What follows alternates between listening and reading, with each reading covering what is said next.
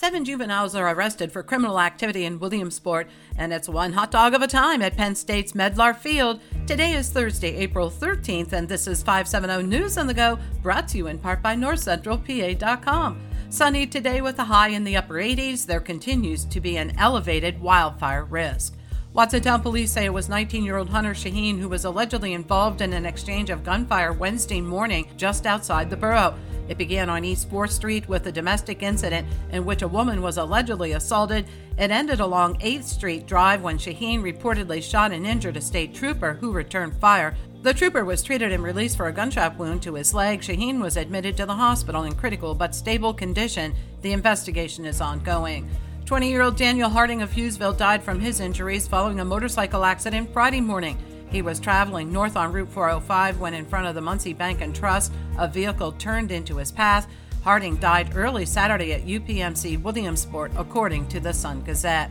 Juveniles are once again involved in vandalism and criminal activity in Williamsport.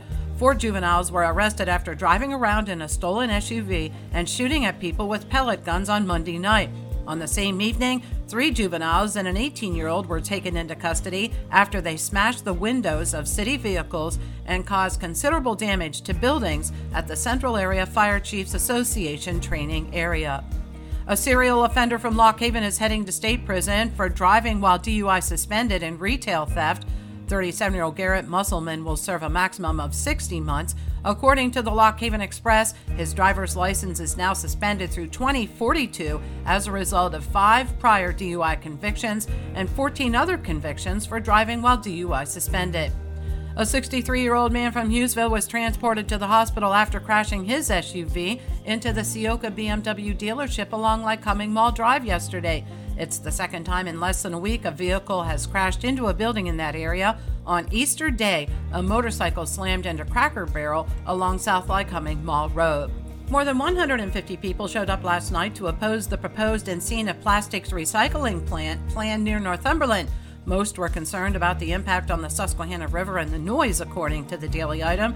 Meanwhile, Encina announced they're partnering with unions through the Central PA Building Trades Council for construction and $1 hot dogs are doubling the attendance at baseball games at Penn State's Medlar Field.